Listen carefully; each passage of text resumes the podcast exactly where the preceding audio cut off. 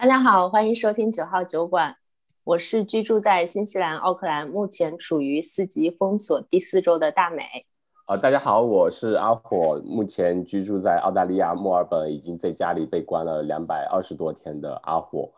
大家好，我是居住在美国亚特兰大，目前处在州紧急状态，只不过我们的紧急状态是经济恢复紧急状态，而不是公共健康紧急状态的小帅。大家好，我是 KJ，好，我居住在欧洲的荷兰，我是我们这里基本上已经没有什么疫情限制措施，然后也可以呃凭着疫苗护照到处乱窜的 KJ，不要脸。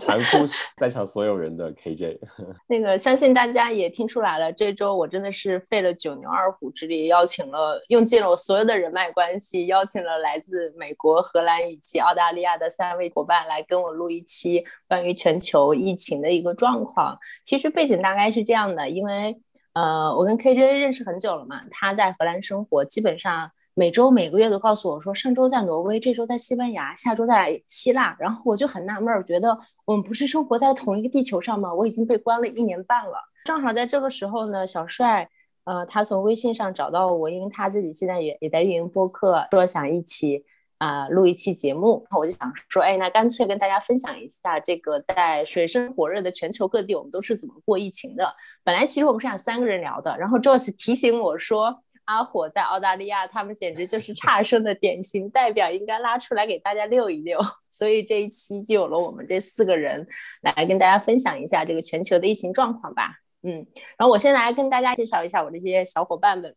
第一个是阿火，应该熟悉我们的小伙伴也听过我们的节目，是啊野野业的主播之一，之前跟我们一起串台过呃新西兰、澳大利亚的冷知识。阿火，你要不要做一下自己的介绍呀？好的，谢谢大美。啊，对我是阿火，就刚刚我说了嘛，我说是在封城，在被关在家里面关了两百多天的。澳大利亚，其实最近这段时间吧，像大美和 Joyce 讲的，算是一个差生的代表，但其实在之前相当长一段时间里面，他做的还不错，就是呃是趋向于国内那种清零的状态，但我们这个可以之后展开讲，嗯，就最近的确是有点。恶心人，选择性躺平，所以是一个过渡阶段，是比较难受的。我们后面可以跟其他国家对比一下。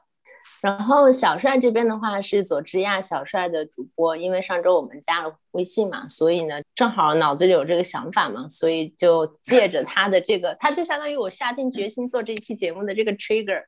小引子。嗯，大家好，我是小帅，呃，我是。呃，现在从事 IT 行业，我是新人播客主，叫佐治亚小帅，脚底板播客主。哦，刚刚阿火说澳大利亚是叫差生，那我感觉我们是美国这边是要被劝退的那种。听众如果有在呃美国东南部这边，我们欢迎线下可以约饭。呃，最后一个就真的是我的亲人了，我跟 KJ 是一八年我刚来新西兰的时候就认识了，他之前是在新西兰这边工作。然后后来因为工作调动，就跑去了荷兰。这是我做这期播客的，不是 trigger，但是是是最早种下的那颗小火苗。啊，谢谢大美。对我觉得大美跟我算，我觉得我们呃亲人的话可能说的不太准确，我们俩应该是相依为命这种感觉，就是 不是亲人胜是亲人，一叶扁舟互相扶持，人生作伴这种感觉。呃，刚才听两位主播说，就是。澳大利亚现在是差生，然后美国的情况，其实我们这边也好不了多少。我们这儿之前基本上都是躺平了，然后最近其实大家都是因为疫苗这个打的比较给力，然后现在才逐渐稍微好转了一些。不过这待会儿也跟可以大家一起详聊。我其实特别有压力录这期节目，早晨焦虑到七点多醒了就睡不着了，因为我们台第一次来了三个男嘉宾，我真的压力好大，然后还是隔了四个地方，就感到很焦虑，就觉得。哎呀，从来没有见过这样的大场面。然后又跟三个学霸聊天，阿火是 PhD，KJ 是同济大学肄业，然后不细的念了，去美国又念了一个本科。小帅应该也是在美国念的博士，对吧？哎，所以我就感觉，哎，自己自己特别特别的渺小。当 当大家都是被疫情，现在就是在疫情之下的这个标签打败的时候，我们都是躺平的，you know。嗯，那我先来介绍一下新西兰的基本状况吧，因为我自己觉得，其实新西兰在整个疫情的表现当中还是不错的。嗯，虽然在刚开始的时候，因为那个时候去年二一二月份刚开始的时候，没有人有经验嘛，所以一开始是遭到了一些民众的批评的。但是整体的社会呢，我们其实是有四级的封锁制度的。这四级呢，就是最高的一级叫是叫 Level Four 的这个封锁，它其实是禁止，就是我们现在所处的这个状况已经是第四周了，我已经在家里待了四周了，真的是很崩溃。然后在这个状态下，其实是禁止一切的商业活动的，包括所有的外卖、餐厅啊这一些非必要的，就是本地是叫这种。Non-essential 的 business 全部都是关停的，能够开的就只有超市跟药房这种你的生活必需品。然后所有人全部都要在家里待着。你可以出门锻炼，可以出门遛狗，但是是在你的这个 local area，你也不可以离开奥克兰。所以整个是基本上全民不去公司上班，完全窝在家里的这么一个状态吧。已经待了第四周了，然后下周一会更新，希望是一个好的结果吧。然后在 level three 的话，我们是。跟 Level Four 唯一的区别，其实就是可以点外卖了。所有的这些餐厅啊，或者是咖啡店啊，是可以开门的。你可以点外卖，也可以开车去这个店铺去自提。允许十人以下的婚礼或者葬礼，但是你是不可以跟你的亲人或者朋友去见面，再去串一个新的呃泡泡。本地其实是叫 bubble，你不可以去跟别人 share 你的 bubble，你必须要保证你还是在你自己的这个 bubble 之内。你所有的这些。Location 或者是活动轨迹是可以被追踪的。再降下来就是 level two，level two 就是一切都是恢复正常，但是你人跟人之间必须保持两米的社交距离。有意思的其实就是是在餐厅吃饭的时候，你还是去吃饭，还是去排队，但是所有餐厅的桌椅会撤掉一半，你基本上跟另外一桌之间保证一个两米的距离是可以的。包括去健身房也是，他们会在你的那个地面上用那个小叉。然后给你画一个 两米的距离出来，就他们还是会营业，想要去去让这个 business 正常的运转，但是必须在遵持一个两米的社交距离之下。最后一个其实就是 level one，就是在过去的一年多的时间，我们其实都处在 level one 的一个过程，就是一切的生活商业都是正常的，但是只有新西兰的这个边境是关闭的，本地的居民和这个 PR 的拥有者你可以出去也可以回来，但是你要付隔离的费用。但是其他的所有的游客啊，或者工签持有者啊，嗯，是完全完全不可以入境的，所以这就是比较麻烦的地方。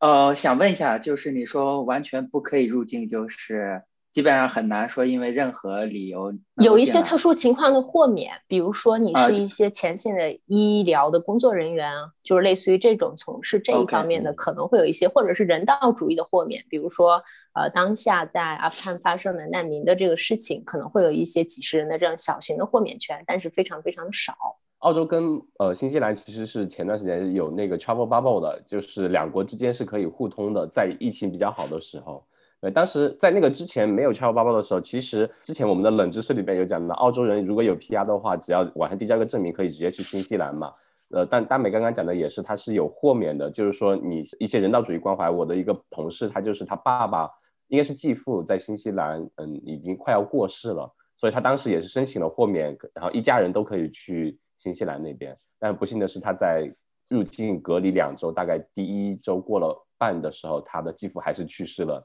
但足以能改善他的葬礼嘛？就这种都是可以申请入境的。对对。然后去年 Level Four 的时候，你就是去医院生孩子的话，你的家人是不能陪你进产房的。今年他们在。呃，又做了这种人道主义的申请，是说这个太太不人道了。所以今年在 Level Four 的情况下，如果你去医院生小孩的话，你的家人是可以陪护的。嗯，反正就这个政策是可商量的吧，就有点像他们这边的，本着这个主义，就是一切都是写死的。但是如果你有一些特殊申请，我们可以再商量。嗯，哎，我印象特别深的一点就是，也是去年疫情刚开始那时候，其他国家基本上没有一个国家是封国的，除了比如说朝鲜那边。他可能当时就封了，再后面就是新西兰，他好像可能不到一百例，直接就整个就封国了，拒绝了所有国家的呃航班。这种我就觉得他们的总理啊就很有魄力，直接能做雷厉风行。对对对，像澳洲这边就基本上就是磨磨蹭蹭，磨磨蹭蹭。哎，我们继续看一下行情，继续怎么样怎么样，就很烦。阿火，你要不要介绍一下澳洲啊？你这个已经隔离了两百多天的。对他两百多天不是说一直在隔，是间歇性的隔离，因为是从去年嗯二月份那时候开始，其实国内是咱们说是一九年十二月嘛开始出了病例，在后面大概是在二月十三号的时候吧。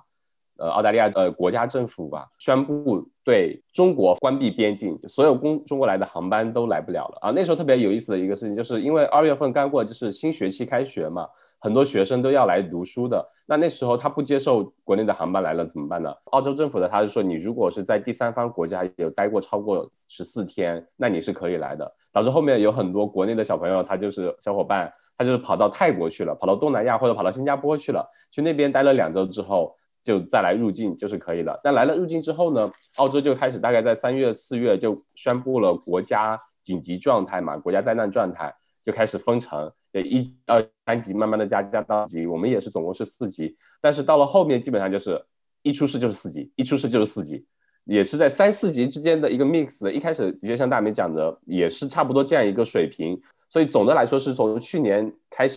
到现在两百天，中间是大概二三月份，去年的二三月份分成了一下，分到可能五六月份，中间放开了两三周，在后面就是从六月底七月份开始，一直分到了九月将近十月，那时候是严格的封城，我们都是在家办公的，嗯，像我们这种是做实验做研发的，在呃必须在实验室的，都必须在家办公，就很蛋疼，什么事情都做不了。再到后面十月份，其实就放开了，因为整体国内清零了嘛，基本清零了。基本清零了之后，我们十月到十二月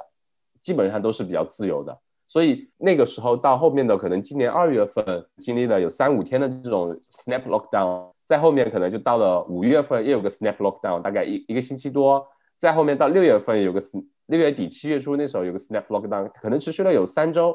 在后面就是中间放开了相对自由一点的有一两周，在后面就是一直到现在，我已经封了有将近四五周的时间。就是这些所有的时间加起来呢，大概有两百两两百二十多天了。目前应该是世界第二，我记得还有另外一个国家是两百三十五天这样一个节点，但是我们估计到九月二十三号肯定是解不了封的，就马上要超过他们，成为一个一个世界第一这种水平，封城时间最长这样一个水平。那，那你们现在是属于三级的封锁对吗？就是很多它是个 mix 的，说是四级的怎么样？我们是嗯，只有五个理由可以出门：你买菜、看病、打疫苗或者运动。呃，还有个是忘了具体是什么的，就是这五个。然后我们出门的话，每天的时间呢，是你不能超过两个小时的运动，不能离家超过五公里。他怎么监测你？哎，这个就好好问题了。西方国家我不知道美国那边怎么样，但是澳洲这边规定的很多东西，比如说我们其实去年也有规定说，你不能离家超过二十公里或者二十五公里，就是在一个相对放松的状态。五公里没人查的，你去到八公里以外也没人查，除非就是。有警察在路上把你拦下来，你要把你的驾照给他看，嗯，但是这种情况警察也不会说，哦，你驾照我输入一下地址看一下，我到你那边的具体距离多少，他不会查的，他大概看一下你你那个区，在他印象中离他监查你的那个点比较近，他就觉得可以就可以。我想说，而且他可能你你比如说他说你超过，你还可以 argue 说，哎，直线距离没有超过，对吧？我可能开车开了十公里，但我直线距离只有四点九公里，对吧？我觉得这样还可以 argue 一下。对他这个五公里就是呃，你直径五公里之内都可以走。对，所以有有蛮多人我们运动的，他很搞笑，因为呃两个小时的话，可能比如说可以跑个半马怎么办呢？你就在五公里边边绕圈，有些人就会绕着自己的五公里的那个 border，就是那个边界嘛，跑一圈，然后在里头绕绕绕，要能画出很多奇奇怪怪的东西来，特别好玩。这方面是比较严的，想控制住民众，不要让你瞎跑。呃，买菜你只能去自己最近的一个点，但说了嘛，他没有没得查。澳洲政府它有几有一些比较坑的，就是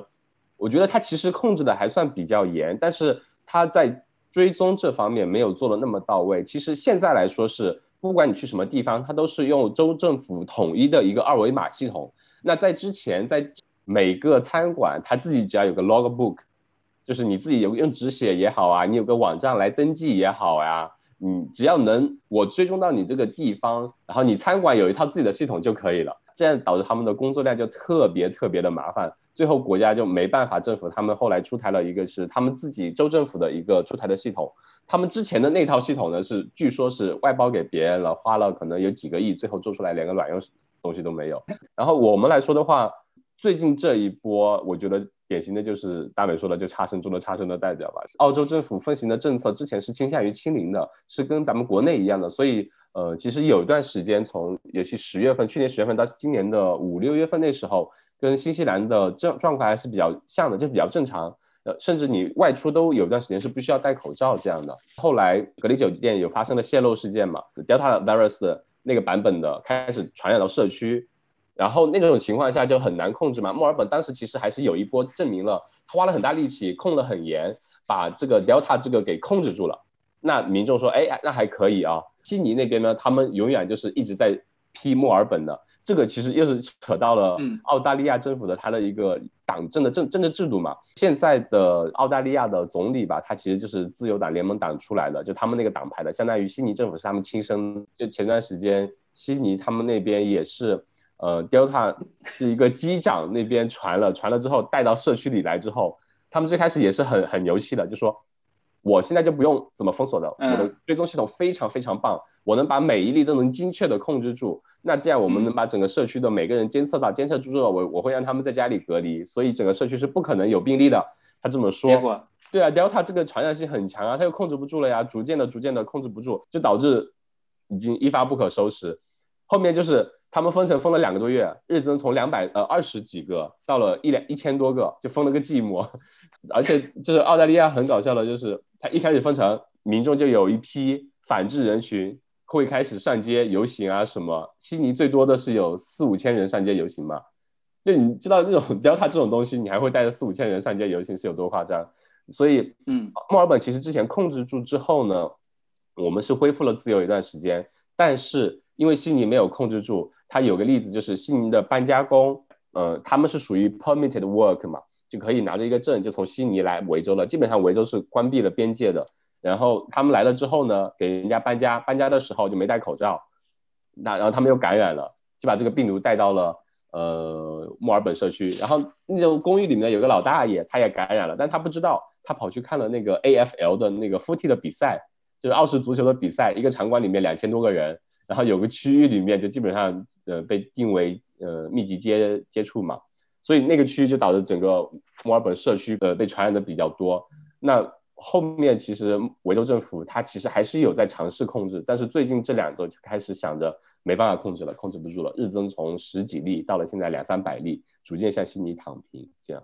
对，很难受。它现在是相当于是从我们国内之前的一个清零的状态，逐渐的开始向，比如像 KJ，像呃我们美国那边的小帅这边靠齐，想说躺平，我就打疫苗，疯狂打。最近很搞笑的也很魔幻的一个点是。悉尼那边日增一两千，总理就把很多的那个疫苗的那个配额大量的往悉尼运，导致其他州的接种率比较缓慢。像悉尼现在已经达到百分之七十了，第一针达到百分之七十，会成为所有州里面第一个解封的。日增一两千，第一个解封，还把我们的那个 vaccine 全部拿过去了。很多朋友就打电话给悉尼的朋友说：“你现在去打的疫苗是你从我手里抢过去的，你知道吗？你要为此付出代价，你要有愧疚，是这种感觉。”OK，大家都真是逻辑鬼才。对，你们都是什么时候开始打？疫苗，我我们是我是前两天才打的，跟呃大美差不多时间前后打的，对啊，那真的很不一样，因为我们这边普通人三月份、四月份、五月份就是很多都开始打，对我看着可嫉妒了，我看着朋友圈里美国的朋友或者 Facebook 上美国朋友打，比我们打基本上，因为我们这边是我们这个年龄段就是九零后或者八零后这个年龄段大概是六月初开放，但你六月初六六月中旬开放。但你六月中旬你去约的话，你只能约到六月底，或者是七月初去打。所以我是八月初打完的第二针，因为我们是最后一个年龄阶段去打的嘛，所以所以到我们这儿的话，基本上就接种这个战役就是就是一个阶段搞一段落了。但是去但是现在也有很多人比较傻的不打，但是这种人你也拿他没办法。说实话，真的是对这样。OK，新西兰跟澳洲应该是比较一致的。我们其实之前的。几乎我感觉五六月份之前都是前线人员在打疫苗，根本没有对普通民众很 ready。好像澳洲最早是四十岁以上，可能还打的比较稍微早一点。我们这边的话，三十岁以上的人，就是我这个年纪的人，是呃八月一号以后，我有点记不太清了，才才全部开放的，你才可以就是完全不限制的去打的。我大概是在呃八月二十四号去打的第一针。这才是就是普通民众大概大家都比较有意识的，且政府鼓励的，会给你发信息。这种情况下，让你去有秩序的去打疫苗。嗯，但是新西兰人还是 哦，连你都收到了。因为我不是有一个新西兰手机一直没注销嘛，就你还每每年帮我交话费那个。然后那天我开下机，发现就是新西兰政府还亲切问候说可以打疫苗了，赶快打。但我觉得整体新西兰的。人民对于打疫苗的响应还是挺高的，就是还是相对来讲比较听话的一个状态。基本上我身边的人，我认识的基本上第一针也都差不多了。后后面的话，其实政府的考虑是跟欧洲差不多的，也会推整个呃疫苗护照。然后新西兰可能目前是唯一跟中国还并存的，还在努力清零的一个国家。嗯，这个可能也不知道能够坚持多久。我觉得，我觉得，我觉得也可能坚持不了太久吧，因为毕竟也不可能永远都在封锁的一个状态。大美跟阿豪，我其实想问问你们俩，就说是澳洲跟新西兰，其实之前有一段时间，就你们刚才说，其实控制的特别好，对吧？嗯。那为什么之前政府没有用这段时间去努力去，就是推这个疫苗的接种呢？这个是因为缺货吗？还是就是就没有买到疫苗吗？还是说就是大家真的不愿意打？还是说政府就真的就是说啊就觉得啊好我我我抗疫好牛逼，我不需要这个东西，觉得我躺赢了这样子？呃，大美可以先讲讲新西兰的。我不知道数据，你先来吧。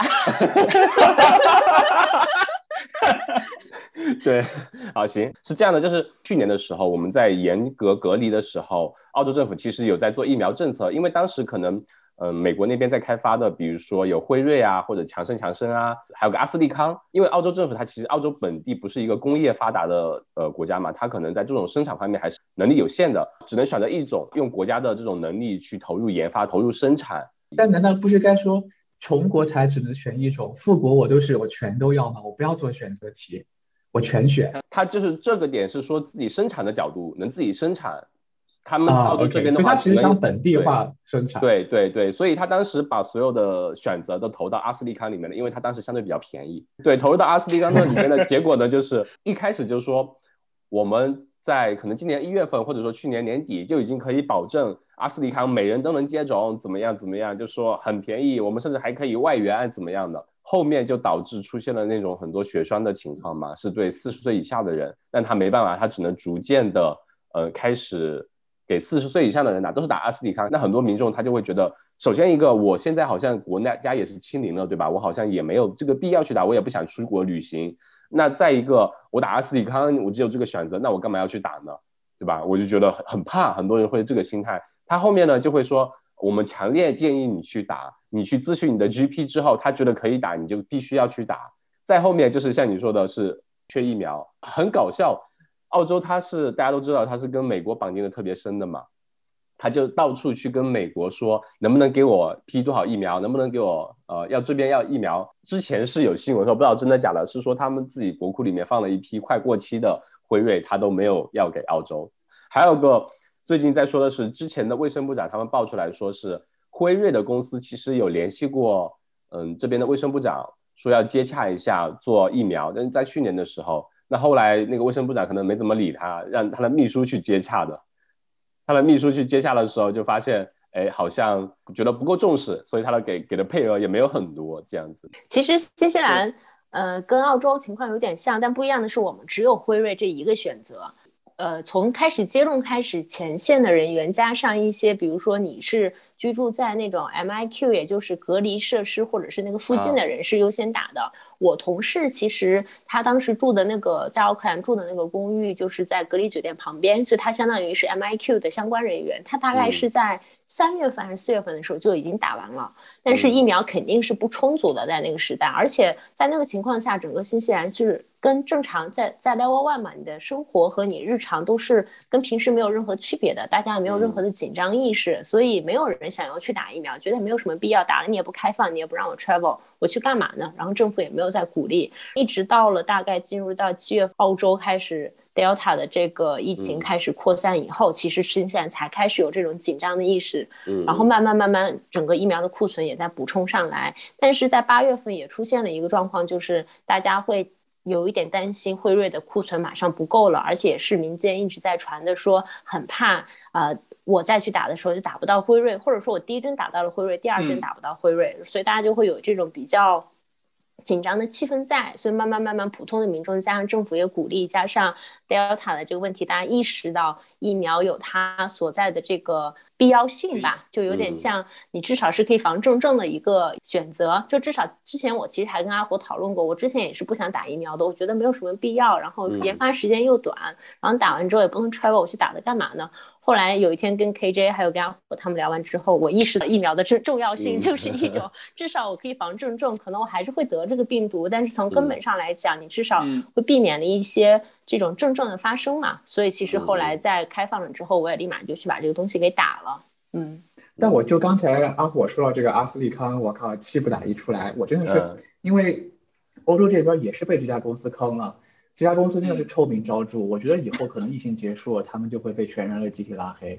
它是这样子的，它本身这家公司是一家英国和瑞瑞士的，应该是瑞瑞典，英国和瑞典的一家合资公司，然后叫做 AstraZeneca。这个疫苗最早是牛津大学研发的，然后 AstraZeneca 负责就是生产，然后 distribution 是销售。然后当时最早的话，欧盟确实也是对这个疫苗寄予厚望。对，因为它毕竟是一家欧欧洲的公司，对吧？然后它在欧洲有很多工厂，它的产能也不错。而且最好的说是，它是因为这个疫苗最早大家因为知道 mRNA 那个疫苗虽然说最有效，但是辉瑞跟那个 Moderna 的疫苗毕竟是要就是要零下好像七十度还是七十五度储存，对吧？而且就是全程冷链运输，这个成本是非常高的。比较高。所以当时 AstraZeneca 可能一出来就说只用。可能就冰箱冷藏，然后就是常温使用，这个当时是吸引了很多人，所以当时欧盟就是还没有看到这个产品还没有上市，甚至没有得到说就是欧洲药监局和美国 FDA 的批准的时候，欧盟就已经买了一亿剂，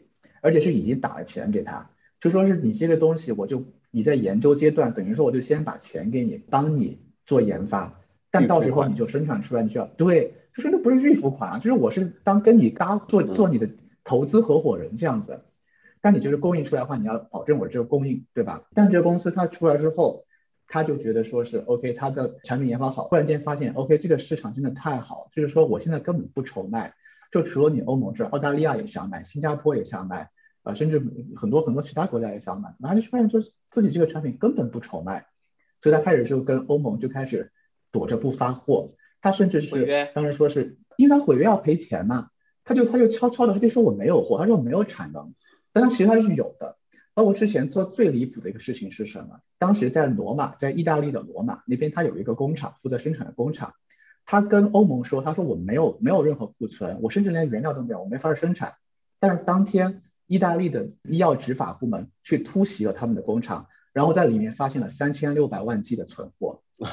当时整个欧盟都疯了，你知道吗？他们当时还就是还拼命在出口。因为欧盟这点做的，我觉得跟小帅那边跟美国其实挺不一样的是，欧盟这边是一直是没有限制疫苗的出口的，就是欧盟到从疫情最开始到现在，它一直是就是百分之五十自用，百分之五十出口，就是说我我自己打一剂，我会出口一剂给全世界。但是美国在不管是在之前董王还是现在税王的领导下，就是一直都是之前都是完全没有商业化出口，对吧？我只有就偶尔会捐赠一些，所以欧盟其实在整个疫情期间一直是在出。出口包括是最最开始出口给英国，然后现在出口给澳大利亚，出口给日本，各个国家都有出口。然后欧盟不仅出口了这么多，还要被各个国家的媒体骂，因为英国的媒体也是一个很下三滥的一个那一个一个套路。他们之前一直打着欧盟生产的疫苗，然后一边骂欧盟接种的慢。最开始是骂欧盟接种的慢，就是说啊，布鲁塞尔官僚多么的傻逼，你看我们脱欧是无比的正确，在 Boris Johnson 的领导下伟大光荣正确，就这种就这种骂，骂的人已经很不爽了。欧盟当时威胁说，威胁英国说，你再他妈这么这么不要脸，对吧？就说是我直接停了你的出口。第一，我不出口原料给你，你在英国根本没办法生产。第二，我成品也不出口给你，因为英国就只有八千万人口嘛，欧盟有好几个亿，对吧？然后但是欧盟说，我如果一针疫苗我都不我都不卖给你，不出口给你，这这些我留在这里的疫苗只够我打一周，但是我可以让你的这个疫苗接种 schedule 就是往后推迟两个月。欧盟当时说，我可以，就是反正我自己没有什么好处，但是我可以狠狠的恶心你，你自己想，你自己想清楚，你要不要这样？英国当时是怂了，因为当时直接就怂了，所以后来这个疫苗还是有出口给英国，但到最后就是英国媒体就发现，哎，后来欧盟打了疫苗开始就是效果还是变好之后，就是他们又转换了手法，就开始骂说英国的那个，说就说就说欧盟的疫苗很多这个副作用，但但是问题他们自己的疫苗也有很多副作用，整个我觉得从疫苗角度来看，就整个里面看的这个。国际关系的这个这个变化，其实也是一个很有趣的事情。就发现说，可能到最后，就像我觉得不管是在一个团队或者公司里面一样，就做事情做的最多的那个人，最后反而一定会是最挨骂的那个人。然后比如说像董啊或者税网这样，美国这样，我开始一一针疫苗都不出口，最后答应大家都印度的已经已经来不及了，都都快都快玩玩完了，我去给你捐个三百万剂聊胜于无，大大家还感恩戴德。所以我真的觉得说，从这个里面看，说，哎，当代社会的白羊狼，还有这个这个农夫与蛇的故事。Anyway 吧，我觉得这个当时听到听到听到阿火说的一秒就有感而发，很有意思。我刚听这个 KJ 的，就是描述，我自己反思了一下自己，呃，我自己还挺典型的，就是说在美国的境内吧，至少说，然后眼光也是就在美国境内，就是很少说去关心。国际的局势，哪个国家怎么样，哪个国家怎么样？对于在美国生活的人，好像天然的，很多人不喜欢，就是怎么讲呢？国际 上面的事情，这个那个的。对，你说这个，我其实也蛮认同的。就是我在过去的一年半，因为新西兰一直处在 Level One 嘛，就没有就正常生活。其实我就已经觉得自己没有关注疫情很久了，就偶尔就会听到有人跟我讲说啊，今天。啊，什么巴西爆发了，明天印度爆发了，然后后天这里怎么有问题？然后觉得哎，离我好遥远啊！我就感觉好像疫情已经离我很远很远了。然后直到疫情再回到新西兰开始，我才重新去关注这个问题。其实这个感觉还是挺挺神奇的，就是可能并不是每个人都一直在把眼光向外看的。基本上你还是大家都有各自的局限性，就只是在看自己小小的这个圈子而已。嗯，那小帅，你要不要顺便把美国的疫情的从开始到现在情况大概介绍一下呀？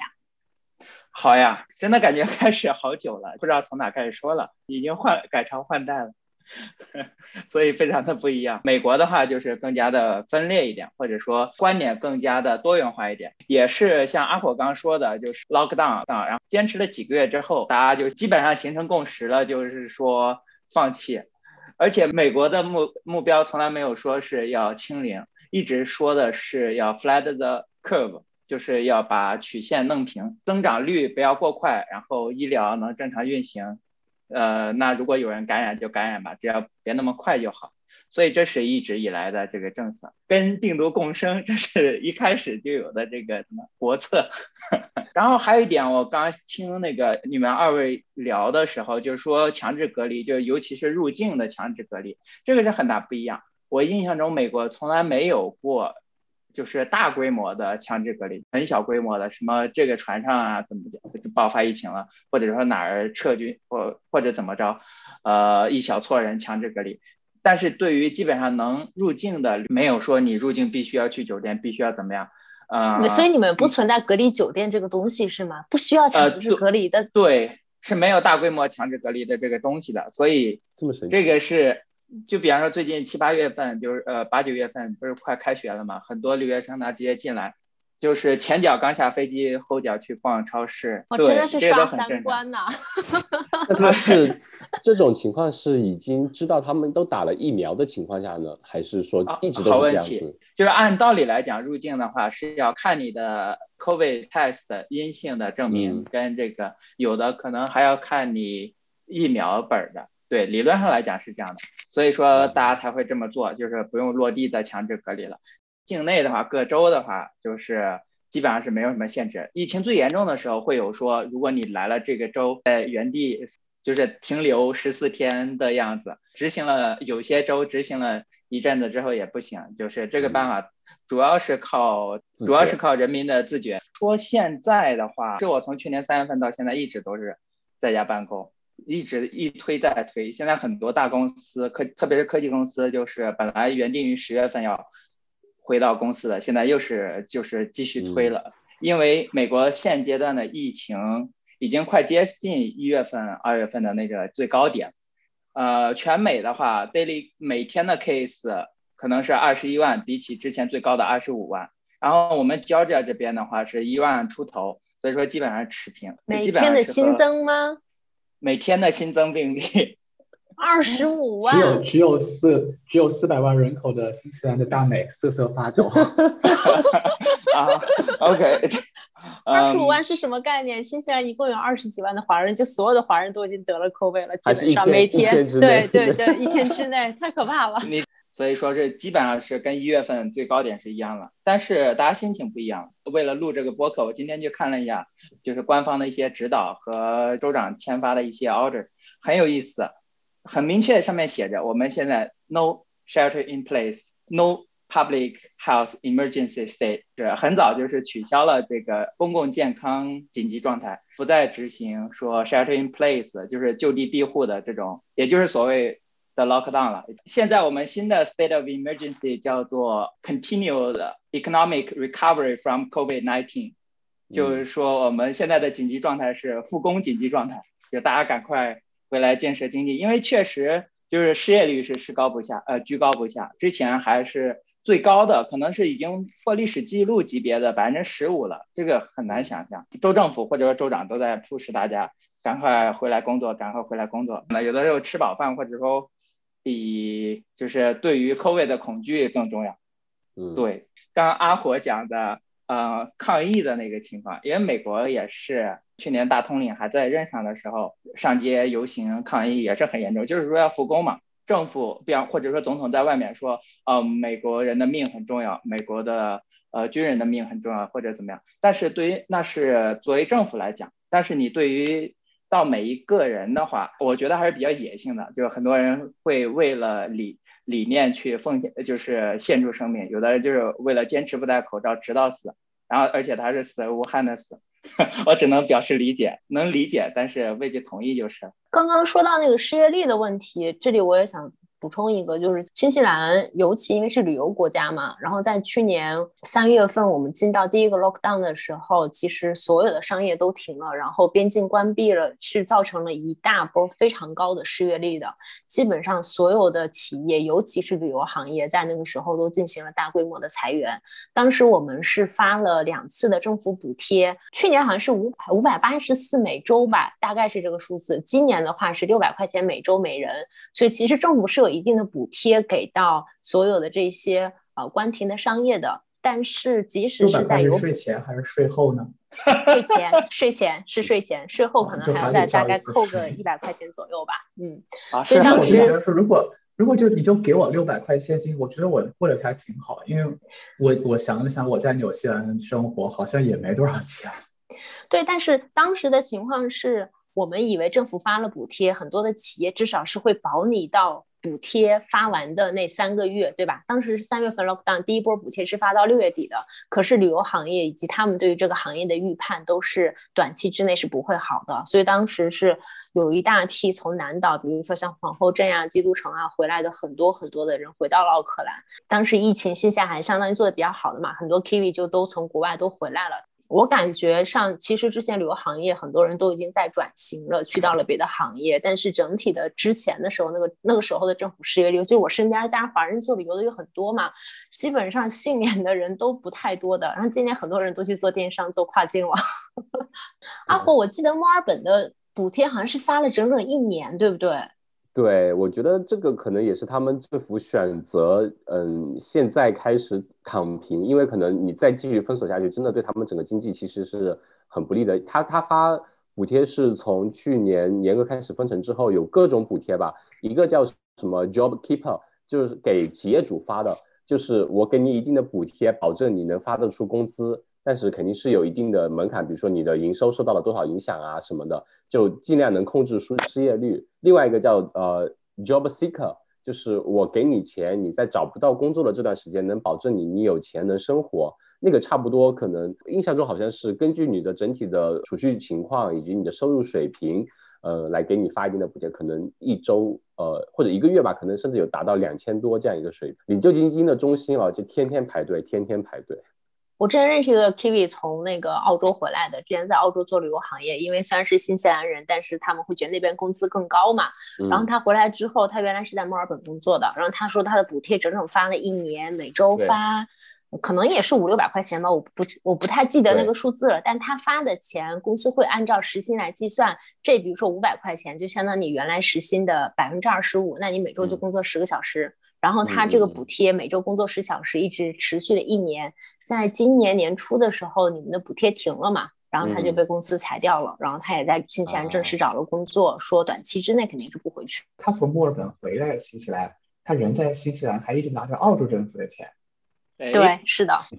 对的，还有这种好事，远程办公，对，这种是可以做到。就是你如果是远程办公，其实现在来说，你在新西兰，在其他地方都没关系的，没问题的。反正公司的钱也不是公司掏的，是政府发的，所以公司就相当于于情于理，我再养你一年，你每周过来上十小时班，那其实这十小时可能也没有什么事情做，毕竟旅游都停了嘛，你能做什么呢？什么也做不了，就点钱呗。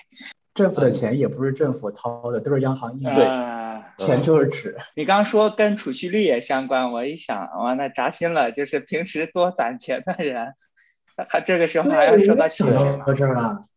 我还真的觉得，就是西方人的跟我们可能呃中国人的这种思维方式还是特别不一样。他们的银行的存款是真的很少的。进对于一个成年人有家庭有房贷的来说的话，你他的收入可能比如说我刚刚够 cover，或者说多出一些能存那么一点点钱下来。但是，一旦他的收入停了的话，整体的所有的 bill 所有的贷款真的会压垮他们。所以，他们之前其实有说，我疫情要要封城，但是如果真的是严格的控制了的话。很多人因为饥饿死去的人，可能比 COVID 本身要死去的人要更要多得多。我们之前还有一个是房租减免，就你可以跟房东申请说，哎，我的收入或者说我因为疫情找不到工作这样一个情况的话，我要申请减免一定的程度，那房东可以去跟这边的政府再申请一半的补贴，就是你从你交给房东可能只有原来的百分之五十，那房东可以剩下的百分之五十去找政府要这样。哦，这个还比较好。KJ，那你要不要来大概介绍一下欧洲的情况呀？好呀，我我介绍之前是想问问，就就着发钱这事儿想问问小帅，就去年美国连续就是人均一千二连续发了两次，这这钱你拿到了吗？就是去年发了那个紧急救济的那支票。好多人都在哦，都拿去股票，拿去股市了嘛。所以 对最近一年或者说过去一年半的美股的，就是散户热情非常的高。大家说，比方说像 GME 的那个 GameStop 的轧空事件，对几个星期翻了好多倍的那种。然后后来 BlackBerry 也轧空过，就是这种事情。所谓的散户吊打华尔街啊，当然并不真真实的情况，并不是散户吊打华尔街。大家说呃会和那种拿到那个救济。支票有关，嗯，这个我也不做评论了。不过话说回来，就是那个支票就发了两次，救济支票发了两次，然后后面的话主要还是以失业救济为主，所以很多州都最近很多州都强制停止了失业救济，因为感觉大家好像待在家里比外出赚钱还要更滋润一点，就也是引起了很多的社会热议吧。所以很多州就直接说我们不发钱了，大家赶快回去工作。就是这个样子 啊，KJ 你继续。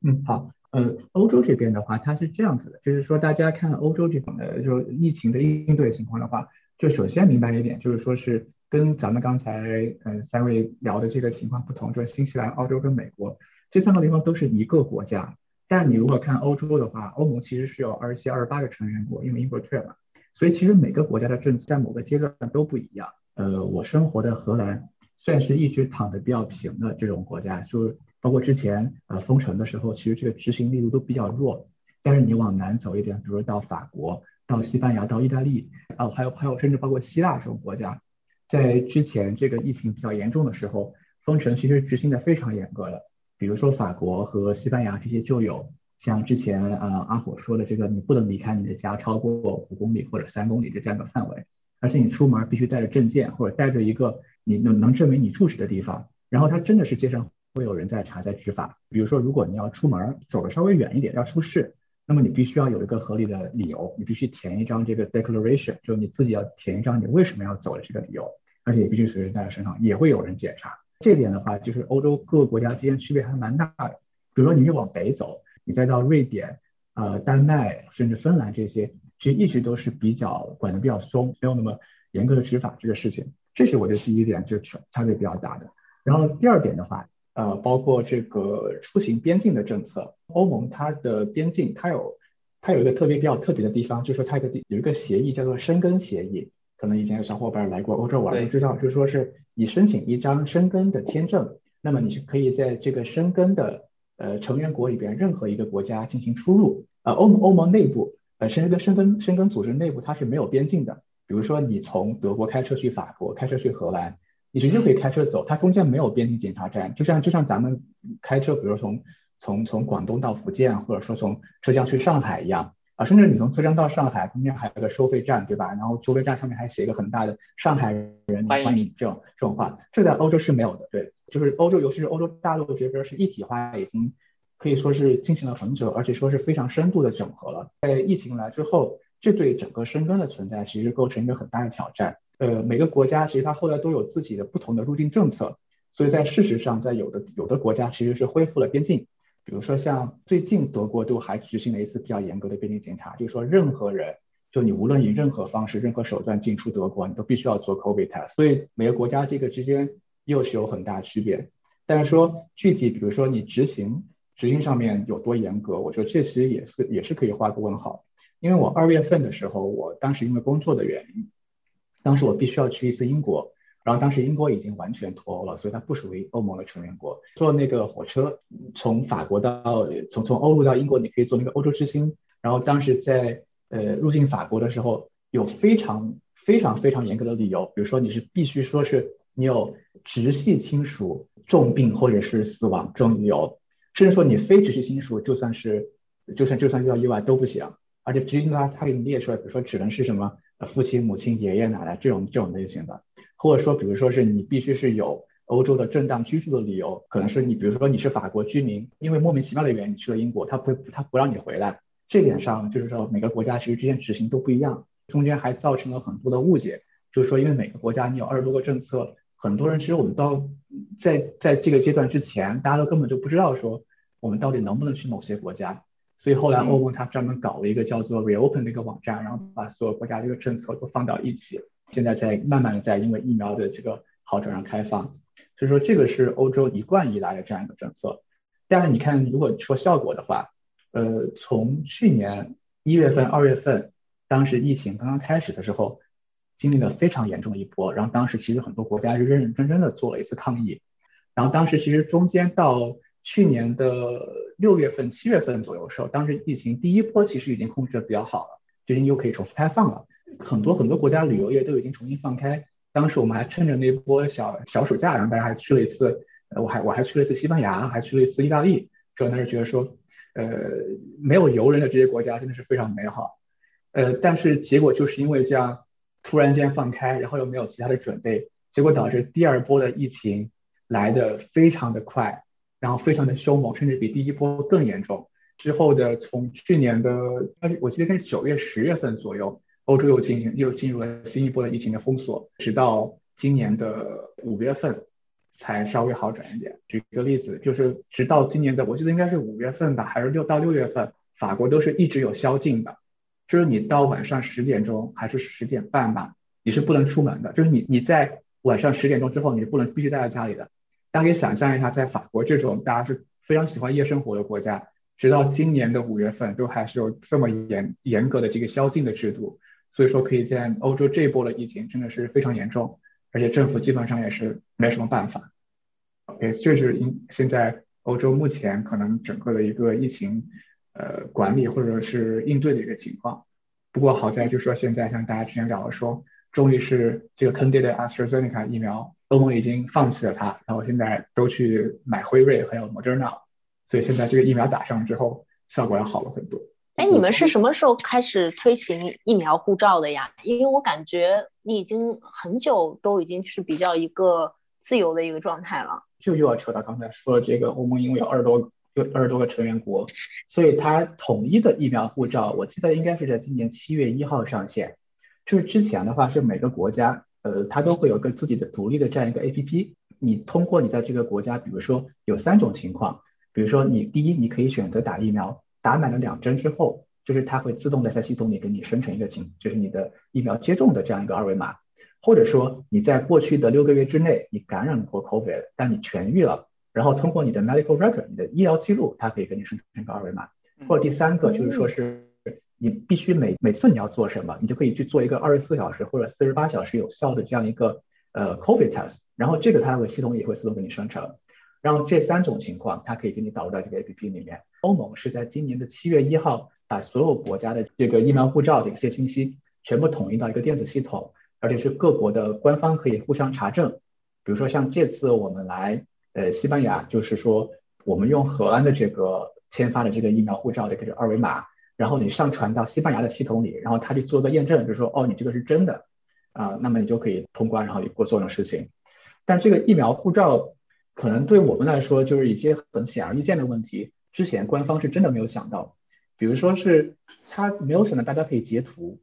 就它是一个二维码，但是他真的没有预料到，这个你截图了之后去发给其他人，其他人也是可以用的。所以说之前导致了一波这个疫苗护照上线之后，就年轻人你凭着疫苗护照你就可以去 clubbing 了嘛，你可以去，你可以去蹦迪，你可以干嘛干嘛，放飞自我。对，结果他没有想到说，就是有的人他把他疫苗护照截图之后发给可能几百个人，然后当时拿着就都进去了。当时负责这个酒吧或者是 club 的这些人也没有仔细查，然后结果导致。呃，荷兰政府开放之后，一天一周之内，case 从呃不到十例增加到一万例每天，所以说我们后来又想又封锁了一波，所以你可以想象说制定这个政策的人是多么的拍脑袋。嗯，我刚刚也去看了一下美国的疫苗护照，对我之前没有调查过，疫苗护照一听听起来就感觉就是在美国不会受到欢迎，刚特意去看了一下，只有很少数的州说有州内。用的，比方倒是有许多的州就是非常明确的说禁止这样的行为，因为你这样的默认了，基于老百姓有没有打疫苗，然后你禁止或者说允许他做某些事情，去某些地方，他们觉得这样是不公平的，所以好些州我看到，比方说又违背了美国人自由的精神，是吗？真的是绝了，对对，我觉得这就是一方水土养一方人呐。真的哇，太绝了！这个 对 KJ 刚刚提到一个法国那边的，你说他们宵禁到今年五月份。其实我有个同事嘛，之前是在这边一起读博的同窗，他现在在法国那边工作。他就说：“我说你那边现在什么情况啊？”他不说别人，说他爸妈出门口罩都是随便就挂下巴那边，就当自己戴了，也不戴。他就跟他爸都吵的，就说你怎么不戴？他说没用的，就这样的。然后另外一个是他住的隔壁的房子，就经常像你说的开趴的，他没有宵禁的，他们那边就有宵禁，但是他们不遵守的。开趴开到凌晨两三点，就还是这样。还有一个很魔幻的事情，他们那边也是最开始说建议你疫苗，但很多人不想打。但他们就说呢，你去酒吧，你有疫苗你才能去，或者说你有在二十四或者四十八小时内的检测的阴性证明，你可以去。就是刚刚 KJ 说的这几种方式里面的两种。那他们法国那边的官方检测呢是免费的，对吧？所以导致什么呢？很魔幻的事情，他们周五下了班，赶紧每个人去做个测试，测试了之后 有个二十四小时、四十八小时之内的阴性证明，周末就去酒吧里嗨嗨嗨，嗨完了就 等到下周末再去 renew 一下做个测试。后来州政府发现，呃，对他们国家政府发现，哎，不对了，你既然我都是给你免呃免费做测试的呀，那我这个成本太高了，对吧？你做个测试得花多少钱？后来就说可以啊，那每次做测试现在不免费了，要一百呃一百五左右。还是说多少钱？那你每周你除了出去的 clubbing 的钱，你还得花一百五做测试。他们觉得又不不肯干了。那后面就说你要去可以啊，那你就强制打疫苗啊。后来变成了强制疫苗，强制疫苗，法国那边就天天上街游行，还上他们当地的一些政府门口的那些大楼门口，开各种打砸抢这样子，很魔幻。哎，这个就很，这真的很法兰西了。我觉得这就真的很法兰西了。我你说你说法国出了这个事儿，我一点都不意外。嗯，不过不过说实话吧。现在欧洲很多国家都是这样子，你看，呃，欧洲现在我们是说之前疫苗的状况，之前一一旦就是这个货源疫苗充足之后，不管是一针接种率还是两针接种率都涨得非常快，那个基本上是直线往上涨，就是可能就是打接种之后，呃一到一到两个月之后，那个接种率的就曲线就开始变平了，嗯，就就像刚才呃这个小帅说的 flat curve，结果我们 flat 成了那个。The wrong curve，不是这根曲线我们该平的，我们结果把这根曲线平了。因为之前这些很积极去打疫苗的这种人，比如说像我们这个年龄段的人，我们大家就是支持疫苗的，或者说支持这个对对疫情的看管理措施的。一旦有了疫苗之后，这部分人就会很自然而然的很积极的去打。但是问题是，那部分他不打疫苗的人，你就算说你给他再给他免费，再给他发点钱，再给他点好处，他都不会去。所以说到后面真的是各国政府没办法。才真的是可能是做出了一个，呃，可能在我们中国人看来比较正常，但是在西方人看来非常艰难的决定，就是说是那就没办法，如果你不打疫苗，或者说你也没有其他的医医学上的办，就是说证明你不能打疫苗，那你就不能去参观，你也不能出门，你也不能坐公交车，就是只有这个办法才能以以非常时间以非常手段，然后去保护整个公众的这个社会的利益。但这个确实是在西方国家，就像刚才阿火说的，这个法国，包括这个荷兰，也有很多就是遭到很多的非议，因为欧洲呃对于呃个人权利以及自由主义的这个土壤是非常深厚的，大家对这个是非常看重，说是我打疫苗我可以打，但我我也想打，但是你不能逼我打，因为这是我自己的身体，我自己的决定。可能我觉得在我自己在这边生活了可能呃几年之后，我真的觉得说是。这个也是没办法，政府也是逼到现在，你必须做这种决定了。就是说，如果有些有些政客可能觉得自己，反正我下一轮我是选就选不上的，但我这也是我必须该做的事情，对对国家对对对社会该负责任的事情。嗯嗯。这个当然这个就是不点名的指这个马克龙总统哈，就是，所以他也是赌上了自己的政治前途，下一轮选不选得上就真的说不定啦。哎，KJ，那你们那你们欧洲整个欧盟的边境对欧盟以外的国家是开放的吗？呃，是开放的。欧盟也是制定了一个，比如说是分级开放的一个策略。它是把根据各个国家每月本地新增的案例数以及它这个感染率，呃，以及它的一些综合的评估，它制定了分级开放的一个呃指引。比如说是在呃低风险国家，比如说是像新西兰。比如说是像呃中国大陆，这个它是允许你入境，它是而且是没有任何限制的，你可以直接飞过来。但是但是中国大陆的话，它是有一个对等的限制。欧盟欧盟很傲娇的，就是说是我我必须要让中国大陆对我开放了，我才能对你开放。但问题是，你看那个列表里面，他妈的新西兰也没对你开放啊，那你为什么让新西兰的人过来呢？对吧？就说 分分打脸吗？对吧？就很双标。就 anyway 吧，就是这这是第一级。然后比如说还有第二级的一些，就是高风险的国家。比如说这些高风险的国家里面，我是不清楚它就有哪些了。但这些国家里面的话，就说只要你出示了完整的两针的疫苗证明，欧盟承认的那些疫苗的证明，这个或者是呃有阴性的这个呃检测证明，那么你也可以是对你也可以是来来来欧盟的。然后而且你可以免除隔离的这样一个要求。然后再到下一题，就是说是目前的 Delta variant，就是这个呃新变种病毒非常严重的国家。这些国家里面就是红色国家区域，这些国家说，就算你是欧盟公民，或者就算你是有这个完整的疫苗证明，你也是必须在做做这个 PCR 检测或者做快筛。到了这个欧盟之后，可能还会根据你当地的情况要求你进行一个隔离。所以它现在是一个分级开放的策略。但是在整个的这疫情当中的话，其实欧盟的边境一直是开放的。虽然说你的国家可能有很多的这个这个疫情，但你只要满足我这个非常非常复杂或者非常非常严格的条件，你仍然可以来。而且整个这个期间国际航班都没有停，所以这点可能跟不管我觉得可能跟澳大利亚或者新西兰或者美国相比也是有一定区别。我觉得但这个做法的话，可能也就见仁见智了吧。这个我还真的蛮意外的，我一直以为欧盟像澳新这边一样，很早就已经把边境关闭了，但是我没想到的是，原来从疫情开始，它一直都是开放的一个状态。这个还真的是特别开放，它你还你还可以随便走。像我知道，像有的国家，比如说英国，因为英国现在不属于欧盟嘛，英国它是比如说你是没有正当原因，你你坐飞机出国的话，然后你回来的话，他会他会可能会罚你的款，因为因为你是没有正当原因，你为什么出国？你就带带毒回来？就是欧盟成员国里面边境一直是开的，可以来也可以走，一直都很自由，但是说你必须要符合种片规定。这个我记得澳洲现在是。公民和 PR 都不可以出去的，对不对？如果你没有特殊理由的话，对，出境的话你是必须要申请豁免，比较正当的理由，而且是那种很严重的、很严峻的一些正当的理由，比如说，嗯嗯，伦理道德上面的，就人文关怀方面的，或者说医疗救护方面的，就这方面的。但是你如果没有本地的，不是 PR 这些的话，你想出去随时出去，就是回不来了呗。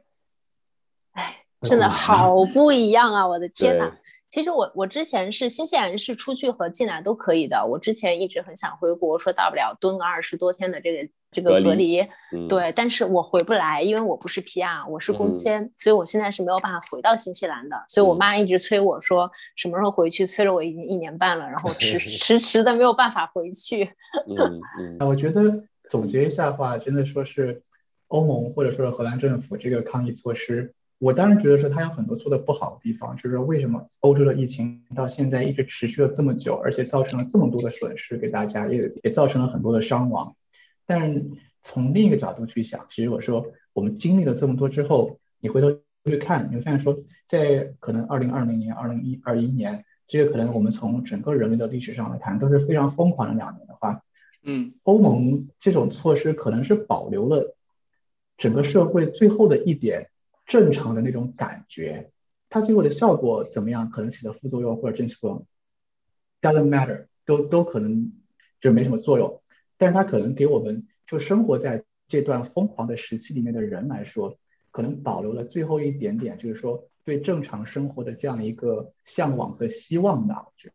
我自己的感觉其实也是，就是因为新西兰其实一直不算特别严重的地方嘛。从去年一开始，整个的那种反中国、反亚洲、反口罩的那种反制的情绪，到后来慢慢民众开始意识到这种是 OK。这个东西不会像 SARS 一样留在亚洲，我们也会得，然后慢慢慢慢到全民接受。OK，这已经是一个常态性的问题，我们要与病毒共存。所以这一年多的感觉就是，嗯，很神奇。就是你你想一想，我现在想想，哦，才一年半吗？我在这个国家被封的，但是我想想，我好像已经过了两三年那么之久。所有大家的思想情绪，从一开始的这种。不理解、愤怒、不接受，到后来慢慢慢慢已经成为一种生活的常态。这个过程真的是可能这辈子都不会再有了吧？毕竟之前在这一年半当中连续发生，不要不要说，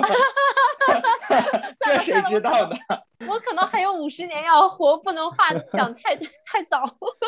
我们我们有一张很搞笑的图片，是我们的州长，他每天早上要过来做那个 press conference 嘛，就跟你汇报一下当天的情况。因为他经常就说，呃，对不起，我们要再把这个 lockdown 延三周，延三周，延三周。然后那张图片就是他头发花白，说 seventy years later，I believe we will be close the lockdown in three weeks。No more than three weeks，就这种持持续了七十年那种。对我觉得它其实疫情对我们整体的嗯生活还是影响蛮大的。其实对呃大美在新西兰那边来说还好，包括像 KG 的话，现在可能整体打了疫苗解封了之后，可能也回到了当初的情况。那我觉得像澳洲的话，其实相当于是走在你们之前的那种情况。这两年对于我们整个人生来说的话。嗯，是个很很难忘的一个记忆吧。就大家习惯了很多生活的方式，比如说我们可能以前采访能线下就会线下，那现在聊节目就能线上就是永远都是线上。包括公司的开会啊什么的，我们的生活习惯、作息啊什么的都改变了很多。我自己来讲的话，呃，我感觉我是被迫，就是被迫习惯了。呃，我一直觉得自己是一个就是线下的人，虽然在社交上也比较活跃，但是。呃，很喜欢面对面的跟别人就是聊天啊、吃饭啊、呃，就是运动啊、happy 啊。其实到现在还都还没有习呃习惯，总感觉这不是一个正常的阶段。虽然很多人已经接受了这叫 new normal 新的范式。但是我自己来讲，还不是很能喜欢上这样的生活方式。不过这一年多有一个很有意思的地方，就是我自己学到的，从美国政府，就是大家都看觉得美国的联邦政府在抗击 COVID-19 这件事情上做的很烂，几乎全球 number one number two 的烂，嗯。但是我觉得一个很有意思的地方就是他们的预期管理做得很好，就一开始就是告诉你 这个事情会很这个事情会很烂，到现在都记得川普说的两句话，一个是就是 You have a big chance not gonna die，你大概率不会死，就是你 虽然会感染，但是你大概率不会死。不过这句话说的有点冷血了，就是致死率不高，但是基数大到一定程度的话，也是成千上万的人死去了。但是对于呃，民众心理上是会觉得啊，这不是一个致命的病毒。然后还有一个就是说，事情变好之前会先变坏。美国人民经历了一个躺平、躺平，越来越躺平的一个状态。我再对加一点，我感觉从整体大流行这两年过来的话，其实很能发现咱们中西方文化的差异。我们不评判他说政体的好坏，或者说文化的优劣，但是整体的每个民众他本身对于这种灾难情况下的反应。或者说自身的应对其实会有很大的区别，这个感觉还是蛮深的。可能更多的对于西方国家来说，无自由，呃，就是没自由的话，我宁愿死掉算了。对的，对的，嗯嗯。最后，我想问大家一个问题：如果疫情结束了，你们第一件想做的事情是什么？阿火先来。那不就是把大米送去新西兰找你们玩，把他留那边，我自己回来吧。对对对对对对对，我们一直说那个阿婆跟他老婆到时候疫情过了过来新西兰玩，然后两个人来，一个人回。KJ 呢？我真的是计划了很久了，要去一趟美国，因为我的电脑坏了，但在美国买电脑比欧洲便宜可能三分之一，所以我要把它带到美国去以旧换新，然后用美国的价格带一个回来，就这点出息，就为了省那几百块钱。小帅呢？好的，欢迎 KJ 来呃亚特兰大。嗯，健身房嘛，三进三出了已经，就是疫情好一些，回到健身房，然后疫情咣又上去了，然后又停掉，就是自己就不去了。对，已经往复了好几次了。呃，希望能够彻底的回到 健身房，跟身上的某某些部位说拜拜。我的话就是希望下周的这个呃新闻发布会可以宣布我们离开 Level Four，然后年底的话能够去徒步上，因为已经定好了所有的行程。希望圣诞节可以呃去走上吧，Able Tasman 这条步道。OK，那今天就感谢大家的时间喽，就到此结束啦。好的，谢谢，谢谢，拜拜，谢谢大家，谢谢大美，拜拜，拜拜。